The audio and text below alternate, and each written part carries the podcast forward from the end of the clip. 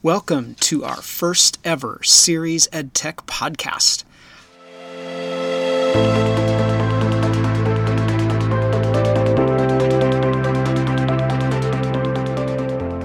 I'm Brian Wise, one of the three EdTech specialists here in Ceres Unified. And before we get started, I'd just like to thank you for taking some time from your day to listen to ideas about education technology. We know teachers are busy people, and that has never been more true than it has been this year. Whether you're listening from your classroom, or your car, or your home, or even a hiking trail someplace, uh, thanks for spending some time with us. We hope you learned something useful from our podcast.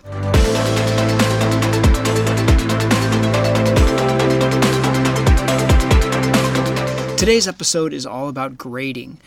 If you're interested in reading more about grading, check out our gradebook design ideas sheet at ceresedtech.net forward slash gradebook ideas.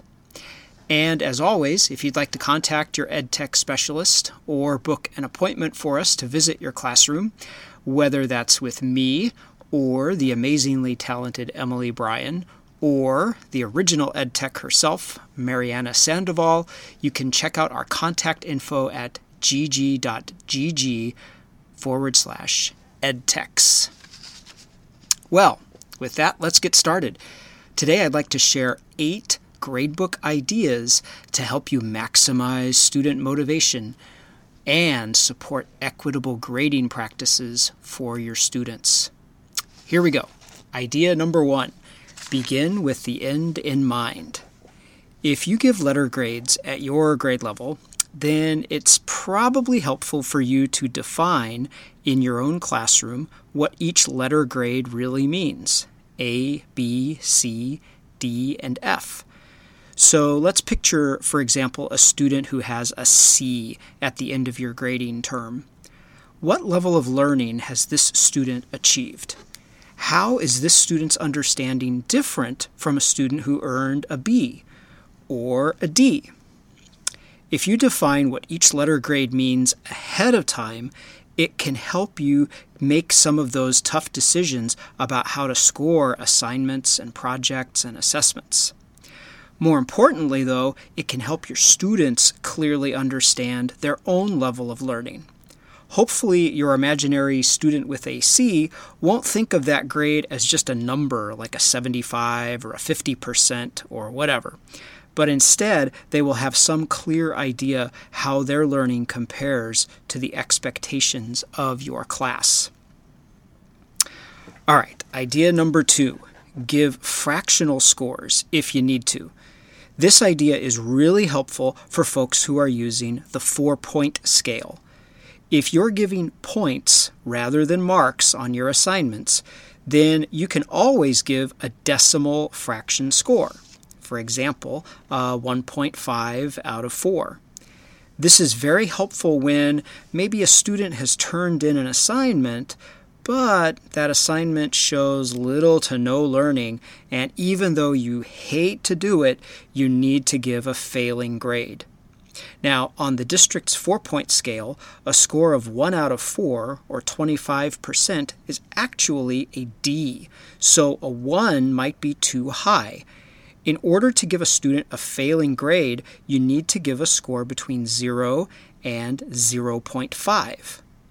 Now, fractional scores are also useful for higher grades too. Maybe you want to give a 2.5 or a 3.6 uh, Infinite Campus will let you enter any decimal fraction that you like. Idea number three use logic rules to calculate overall grades. Now, this idea is a little more outside the box, we admit, but it might be just what you're looking for. Here's the idea your letter grades don't actually have to be based on a percentage grading scale. Consider including a list of logical rules in your course syllabus that tie each letter grade to a list of expected outcomes. Now, suppose, for example, your grading term has eight essential standards.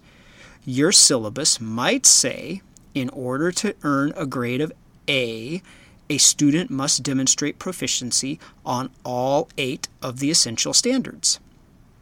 You might define a B uh, as hitting the mark in maybe six or seven of those eight standards, and so on down the line. You'll need to pick a minimum number of standards that a student needs to uh, understand in order to pass the class. So maybe that number is, let's say, three out of eight.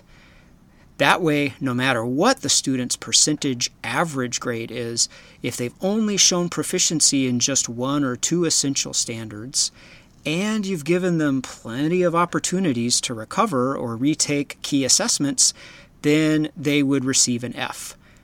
Now, this is just one example. Of course, every grade level and subject area is different. Um, the key point here, though, is that your letter grades don't have to be defined solely on the basis of a percentage. All right, now idea number four. It's totally okay to simplify your gradebook. Not every assignment needs to count directly towards the final grade calculation. Um, now, I know I was guilty of this when I was in the classroom. I had dozens and dozens of assignments over the course of a semester. And that's okay, but you don't have to do that. Instead, you could base your semester grade on a much smaller set of scores. We know some teachers in the district, for example, who only give one single grade per unit or per learning target or per essential standard. So if you only have eight essential units, there might be as few as eight actual grades in your gradebook. Now, if the idea of having such a small number of grades in your gradebook scares you a little, don't worry. Infinite Campus does let you record as many individual assignment scores as you like, but those scores don't all have to count towards the overall course grade. You can put individual assignment scores into a special category with 0% weight. Or you can use special flags like X for exempt or DR for dropped. When you use these flags, you can still enter a score in order to provide feedback to students and parents, but that score won't count toward the overall grade. Instead, you can define a separate category for overall summative scores that you give for each unit. There's also another option you might consider you can limit the number of samples of student work that will be scored for each unit. You could, for example, limit the grade calculation in one unit to be the average of the top three pieces of evidence collected from that unit. A student might have multiple opportunities to submit work during that unit. Say they have four, five, six, or even more opportunities but only the top three will actually be scored. A system like this works great for teachers who give students opportunities to retake tests or revise their projects, essays, reports, etc. If a student gets good scores on their first three attempts, they might stop and move on to another standard. While another student who maybe started off slow or had a rough time in the middle of a unit can take advantage of those multiple attempts to catch up and might still earn a good grade, let's say if their final three attempts average out to a high score. Idea number five help maintain a focus on learning.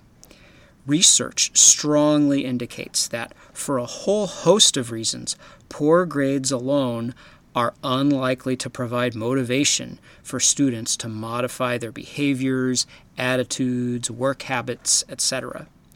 Yet these considerations are a very important part of the growth that we expect all students to make over the course of a school year. Consider developing a separate system not tied to the grade calculation in order to report this kind of information. Now, Infinite Campus has citizenship marks, but there are also comment fields on assignments, and you can even go outside of Infinite Campus and use parent messaging p- platforms to provide a lot of opportunities uh, for you to share feedback. Here's a little known fact Infinite Campus does allow you to create assignments that are linked to citizenship, the citizenship mark. This might be an excellent way, for example, to give a, a, weekly score or feedback on effort, even though effort isn't something that we would normally include in a course grade calculation. But you know, the teacher is not the only person who can provide feedback to the student. Your students can also provide feedback to themselves. You could require your students to write their own learning goals and periodically reflect on how their choices and work habits and attitude have affected their progress. And this is something that research has shown can be very successful. Okay, idea number six create a manageable structure for student recovery. Of course, it's essential that we provide students opportunities to recover when they're struggling to learn something important. Adults typically need multiple chances to retake a lot of the high stakes tests that we all have to deal with, from driver's license tests uh, all the way to attorneys uh, passing the bar exam. However, as a teacher, you're not obligated to provide endless retake opportunities without deadlines.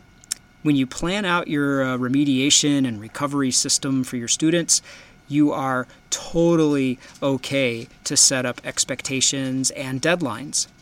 Uh, now, some teachers, for example, require students to complete a remediation activity prior to retaking an exam. Other teachers give a clear deadline for submitting revised work. So you don't get a big pile of uh, makeup papers the day before the end of the grading term. Uh, instead, you could have a single date, maybe one or two weeks prior to the end of a semester. Or maybe you have a rolling deadline that requires catching up on a previous unit before the next unit has been completed. It's really up to you how to balance your own workload uh, against the flexibility that your students need in order to recover from setbacks. All right, almost done. Idea number seven use the new grading scale. Uh, we've added a new grading scale in Infinite Campus recently, and this was added in response to teacher requests. It is called four point scale equal intervals. And in that scale, every letter grade is an equal interval. So an A is 100% to 80%. B is 80 to 60%. C is 60 to 40. D is 40 to 20. And F is 20 to 0. Now, of course, you can continue to use the original four point scale if you would prefer, but we thought this would be a good option uh, that some teachers would want to use. Finally, idea number eight uh, your ed techs are here to help. We know gradebook design is complicated. Each grade level and subject area and school site has unique factors that might require a conversation beyond just a podcast. So, we ed techs are all former teachers who've been helping uh, teachers everywhere design grading systems for many years, uh, going back even before the pandemic. So, please reach out to Mariana, Emily, or me when you have questions. And again, you can visit us at gg.gg forward slash edtechs to book a classroom visit. If you have any thoughts or questions about this episode of the Ceres EdTech podcast, we would love to hear from you.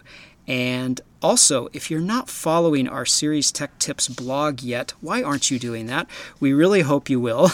Head on over to cerestechtips.com and sign up for notifications all the really cool teachers are doing it.